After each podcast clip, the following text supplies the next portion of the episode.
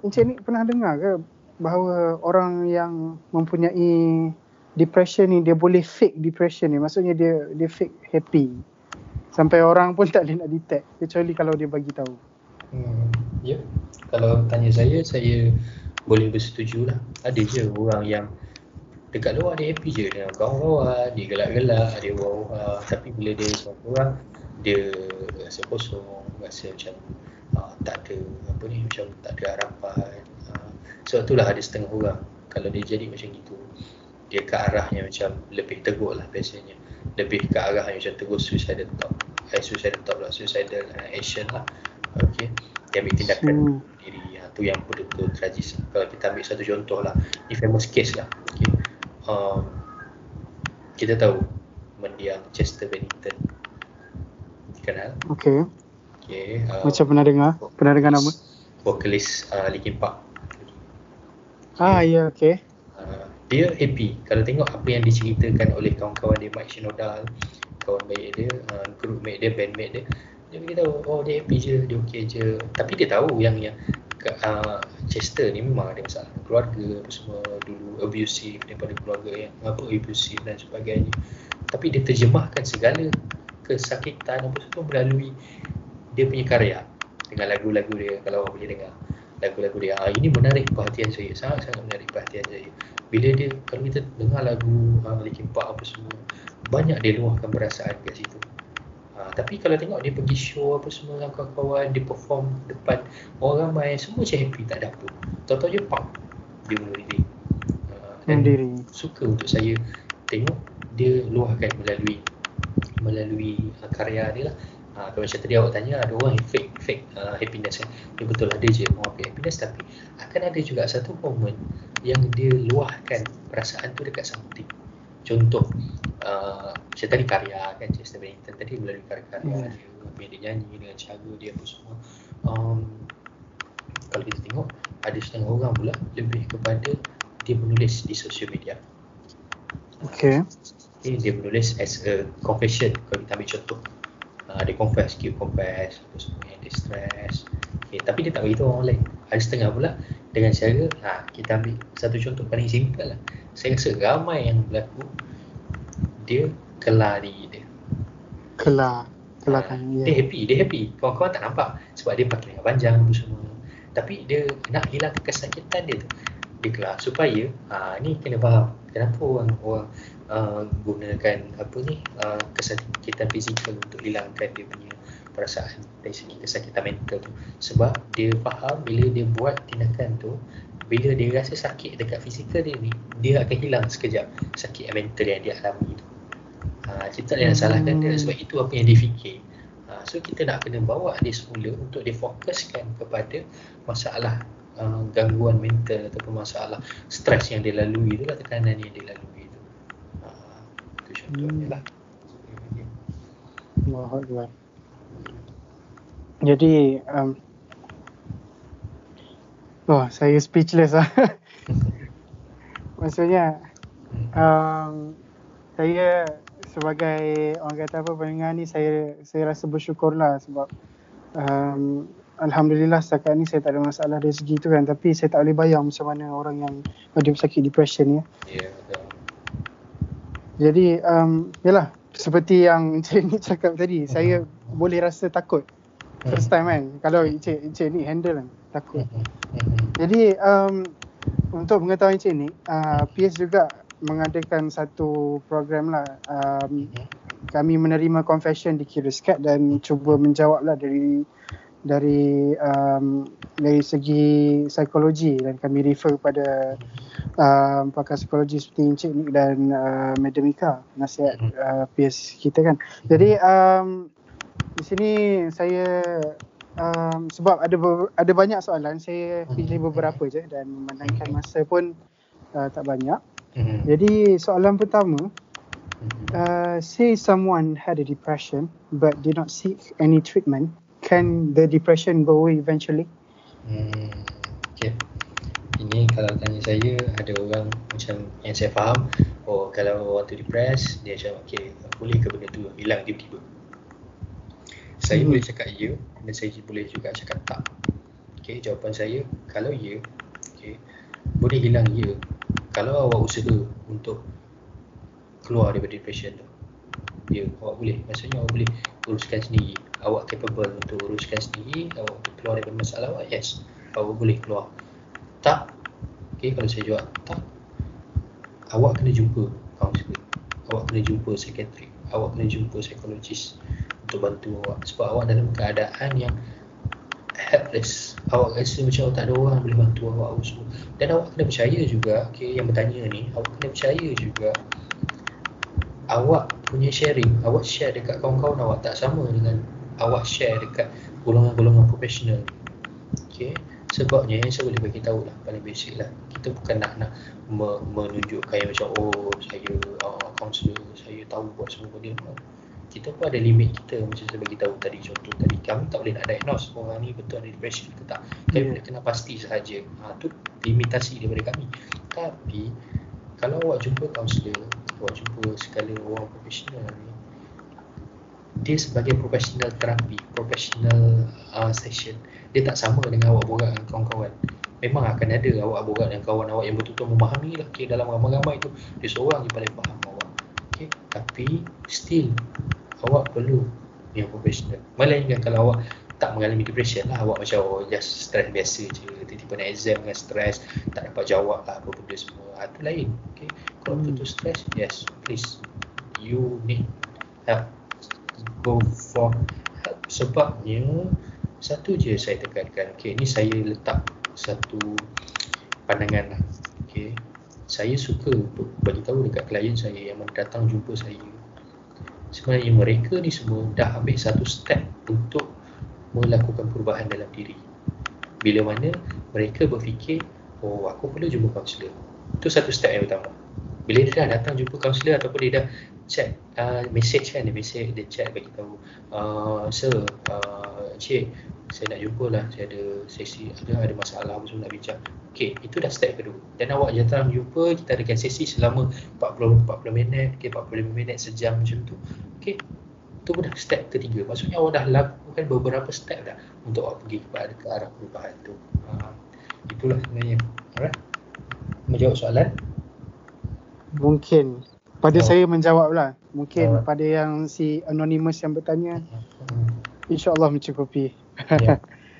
Baiklah so- soalan yang kedua 2020 has been pushing me to the edge I I had feels suicidal at times last month, but I managed to refrain myself from doing it. Today, three of my friends check up on me, and it made me realize I belong to be here. I've been away from social media for better headspace, and I hope 2021 would be kinder to me. Okay. Dia dia bukan um, satu satu orang kata apa soalan lah tapi lebih pada confession lah. So kalau untuk ni saya boleh review ke macam mana convention ni? Silakan. okay. Uh, okay bagus diluahkan perasaan. Okay. Uh, ada cuma beberapa perkara lah saya sentuh sikit. Okay first kali uh, convention ni okay, awak sangat-sangat bagus sebabnya awak bagi tahu awak realise yang awak masih ada kawan-kawan, kawan-kawan masih uh, apa ni concern pasal awak. Okay, dan awak sendiri personally realise yang awak belong there. Okay, hmm. awak rasa awak betul-betul deserve untuk ada di tempat awak sekarang ni. Okay, itu satu perasaan yang sangat positif dan awak perlu teruskan. Dan bila awak cakap tadi, okay, I hope 2021 ni would be uh, kinder to me. Yes, yes, kita boleh mengharap dan kita boleh letakkan expectation. Tapi saya tekankan sangat-sangat okay, ni saya share je lah pandangan saya lah okay, expect less dalam kehidupan kita bila kita too much expectation dalam hidup kita sebenarnya kita sengsara, kita stress tu apa semua bukan sebab kita tak dapat something atau kita tak, tak, tak capai something kita nak tu tak. Pengharapan kita terhadap benda tu. Itu buatkan kita sangat down. Kita akan buat kita sangat jatuh. Okay? paling saya ambil contoh paling mudah lah. okay? kita mengharap macam contoh saya bagi uh, apa contoh 2021 ni. Kita mengharapkan 2021 ni jadi yang indah-indah yang baik apa semua. Tiba-tiba je dapat satu keadaan satu masa pak PKP contoh tahun lepas eh tahun lepas tahun ni ha, tak kira 2020 tahun ni pak PKP Terus dah pening dah nak buat apa, tak tahu nak buat apa, nak kena duduk kat rumah apa benda semua. Ha, so kat situ kita boleh manage our expectation. Okay, bila dah keadaan macam gini, kita perlu manage expectation kita. Okay, aku perlu macam gini, macam gini, macam gini, macam gini. Supaya kita tak terus rasa macam, oh tak boleh, aku kena juga buat, aku kena juga capai. Ha, elakkan macam tu lah, seboleh-bolehnya. Alright, okay, terima kasih. Hmm. Um, menarik juga confession anonymous ni. Um, dia mengatakan bahawa I've been away from social media for better headspace. So, adakah uh, impact social media tu begitu besar sampai boleh menyebabkan seorang mengalami kemurungan ataupun malah lebih teruk lagi depression? Hmm. Ya, kalau tanya saya, saya bersetuju. Sebabnya ada orang seek for uh, apa namanya orang cakap tu dia nakkan orang-orang percaya dia, dia nakkan orang-orang uh, faham dia. Dan benda tu bagi kepuasan dekat diri dia melalui social media. Sebab apa? sebab dia rasa dia, kawan-kawan sekeliling dia tak membantu dia. Uh, dia rasa kawan-kawan yang yang yang kat luar tu yang dia tak pernah jumpa dia duduk chat ataupun dia duduk message secara maya tu banyak membantu dia berbanding kawan-kawan dekat, yang dekat ni benda tu ada baik dan ada kekurangan dia lah. Uh, macam social, social media ni sangat-sangat fragile lah sebenarnya. Ah, dia tengok kepada orang lah ada setengah orang boleh cope boleh je hidup tanpa social media. Ada setengah orang tak boleh nak hidup tanpa social media. Sehari kalau tak buka whatsapp uh, whatsapp memang perlulah. Okay, contoh macam lain lah facebook, twitter, instagram. Sehari tak buka rasa tak tenang hidup. Tak ada internet sehari rasa macam ah apa benda ni? Ah, sebab dia letak ke kebergantungan dia kat situ. Ah, tu dia lah kan. lah okay, kurangkan lah ah, tu yang rasa eloknya lah ya betul saya pun setuju lah Ya. Yeah. Hmm. Uh, baiklah, uh, soalan yang terakhir. Mm-hmm. Uh, I have been diagnosed with depression. Okay. Having to constantly battle alone is tough enough. But I have doubts about reaching out to other people. Even though most people can verbally say that they are willing to help, but not everyone are mentally prepared to help as constant reassurance is mentally draining.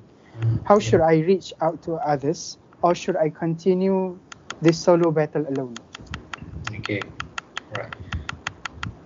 Untuk soalan ni, first kali dia dah didiagnose. Okay, uh, confessor ni okay, saya beritahu awak, awak dah didiagnose dengan depression. So, awak buat keputusan awak nak stay solo je, awak nak battle alone.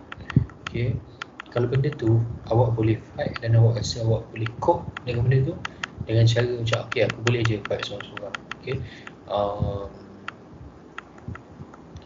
saya boleh associate kalau battle alone ni ada satu lagu lah ha, saya associate. Lagu Linkin Park tu juga. Uh, saya tak pasti tajuk dia. Uh, siap saya cuba ingatkan balik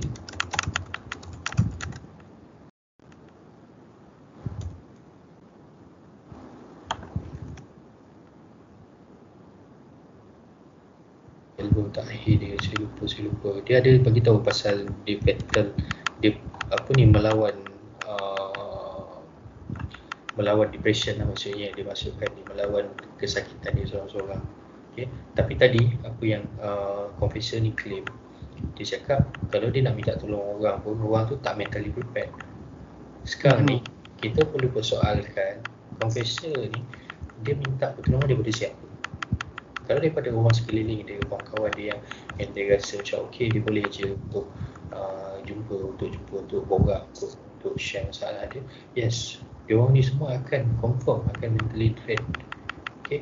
sebab tu saya bagi tahu daripada awal tadi please jumpa profesional untuk awak dapatkan bantuan okay? tak salah pun untuk awak pergi dapatkan bantuan sebabnya tanggungjawab kami tanggungjawab profesional okay, macam contohlah awak as a pelajar contoh profesor ni kalau kata profesor ni sebagai pelajar UITM Campus Sungai Buloh awak datang awak set appointment. Macam sekarang ni kita buat telecounseling apa semua. Yes bagi tahu je saya ada nak nak nak, nak ada sesi nak buat sesi terus kalau awak straight to point awak bagi tahu. Saya ada saya dah diagnose uh, depression. Okay, saya nak adakan sesi dengan cik ataupun saya nak adakan sesi dengan madam yes terus. Hmm. kami kami punya etika kami apa ni uh, panggil unconditional positive regard. Uh, kami penerimaan kami tanpa syarat. Maksudnya awak as a student kami as a counselor kami bertanggungjawab. Untuk awak kalau ada masalah kita datang jumpa kami. Tapi ada certain-certain case ataupun certain-certain isu yang kami tak fit untuk untuk untuk untuk apa ni handle session lah. Contoh macam kami kaunselor ni tiba-tiba hari tu pula dah sakit perut lah apalah itulah. Ah, tak boleh lah kami cakap ah, kepaksa kena-kena juga kepaksa juga tak boleh. Ah, tu satu. Lepas tu satu lagi. Uh, bila melibatkan hal-hal yang berkaitan ah, ni saya suka beritahu sesi kalau orang semua percaya okey melibatkan kerahsiaan ya betul kerahsiaan. Tapi kerahsiaan tidak termaktub sekiranya berlaku perkara-perkara yang dalam sesi itu ataupun apa yang klien cakap melibatkan hal-hal yang berkaitan yang boleh mengakibatkan mencederakan diri sendiri ataupun pihak lain. Contoh patient kan dia cakap okey saya sebenarnya dah berfikir macam mana saya nak bunuh saya dah plan dah saya, saya google apa semua. Kat situ terus terbatal uh, kerahsiaan tu. Kami perlu rujuk klien tersebut kepada pihak berautoriti lah uh, doktor ke apa semua ke supaya end up nanti klien berjaya diselamatkan dan juga kami tidak dipersalahkan sebab ada kes uh, bukan dekat dekat dekat uh, campus lah dekat luar lah dalam dunia counselling. Uh, klien dah bagi tahu dia nak rasa budi tapi counselor keep on macam oh tak apa okey lagi ni. Ni tahu-tahu budi dan last person dia jumpa adalah counselor. So counselor. dia bertanggungjawab kan uh, so kita nak elakkan benda tu. Okay, sebab tu saya keep kalau siapa yang pernah sesi dengan saya saya keep bagi tahu. Uh, segala kerahsiaan memang akan habis kat situ. Memang tak akan buka kat tempat lain tak cerita kat tempat lain. Melainkan bila isu-isu macam ni yang timbul. Lah kan macam untuk. Profesor ni again saya bagi tahu awak sebenarnya sangat kuat. Sebab awak dah lalui satu perjalanan yang sangat panjang. Okey awak sendiri dah dah bagi tahu awak dah diagnose awak sendiri pun dah accept yang okey aku ada depression. Itu sangat mahal. Tak semua orang boleh terima. Ha, tapi awak sendiri awak dah berjuang dah. Cuma awak perlukan satu orang cakap injection lah. Kalau macam kalau kalau kereta nakkan power tu dia letak nos kan. Ha, yeah. nakkan benda tu je itu je. Ha, dan lepas tu insyaAllah ha, dipermudahkan saya tak kata awak jumpa kaunselor je tu. Okey tidak tapi sekurang-kurangnya membantu awak untuk bergerak ke arah lebih positif, lebih positif, lebih positif. Alright? Okay. Baik. Terima kasih Encik Nick atas yeah. uh, segala perkongsian yang telah diberikan. Jadi untuk para pendengar, uh, Encik Nick boleh dihubungi di pejabat uh, takbiran kampus 90 lah. Mm-hmm. InsyaAllah. Jadi jikalau uh, ada apa-apa um, pertanyaan ataupun perkara yang berkenaan, bolehlah rujuk pada Encik Nik. InsyaAllah uh, akan diterterakan uh, cara untuk berhubung Encik Nik dalam description podcast. Jadi um, sekali lagi terima kasih Encik Nik ke pihak uh, tim Fry with Peers sangat uh, sangat berbesar hati dapat uh, menjemput Encik Nick dan uh, menjadi speaker jemputan pada untuk uh, untuk episod ni. Okay.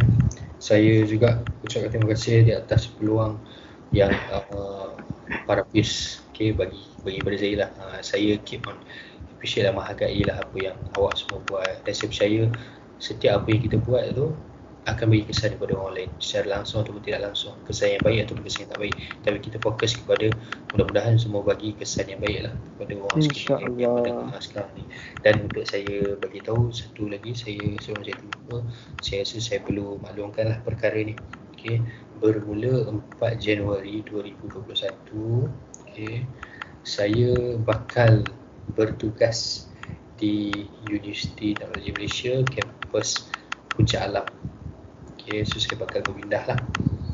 Alright. Okay. okay. So, uh, tak apa, it's okay. Uh, awak boleh je seek help sebabnya uh, unit counselling sentiasa ada. Okay, uh, Wanika, uh, Medemika yang akan uh, run. Okay, uh, so awak boleh teruskan, boleh jumpa dengan Medemika apa semua. Yang penting, please uh, awak acknowledge dulu masalah awak awak appreciate dulu apa yang awak lalu apa masalah yang awak lalu apa semua. Dan jangan malulah untuk jumpa kaunselor ha, janganlah fikir dia jumpa kaunselor ni ada masalah je. Macam ada je datang jumpa kaunselor sebab nak dapatkan info nak tanya macam mana nak study dengan cara yang betul macam mana nak nak uruskan. Kalau mak apa rasa malas sangat apa semua it's okay. Sebab awak datang untuk jumpa. Dan awak awak kena faham awak jumpa profesional uh, awak dapatkan khidmat profesional yang mana saya share dekat awak bila awak keluar daripada uh, belajar ni okay, let's say lah awak dah bekerja apa semua belum tentu awak akan dapat pengalaman ataupun awak dapat jumpa professional session macam ni. Itu yeah. sangat-sangat penting lah. Okay, dan saya boleh ke saya nak uh, share sedikit maklumat uh, untuk macam mana nak hubungi kami apa semua melalui social media? Silakan Alright, okay, thank you Salman. Okay, saya nak share juga. Awak semua boleh reach out kami, reach out Unit Kejaya dan Counseling UiTM Campus Sungai Buloh dan Campus Layang melalui Instagram. Okay, at ukk.kspks. Okay, ukk Unit Kejaya Counseling dot uh, KSPKS tu Campus Sungai Buloh, Campus Layang lah. Okay, so uh, boleh reach out kami, reach out uh, Medemika sebab kat situ kami dah memudahkan para pelajar semua. Kalau awak kat situ awak boleh tengok kami ada buat satu program dulu anda soal kaunselor jawab. Anonymous tanya soalan apa semua kami jawab dengan bentuk video. So boleh tengok ada video dekat situ.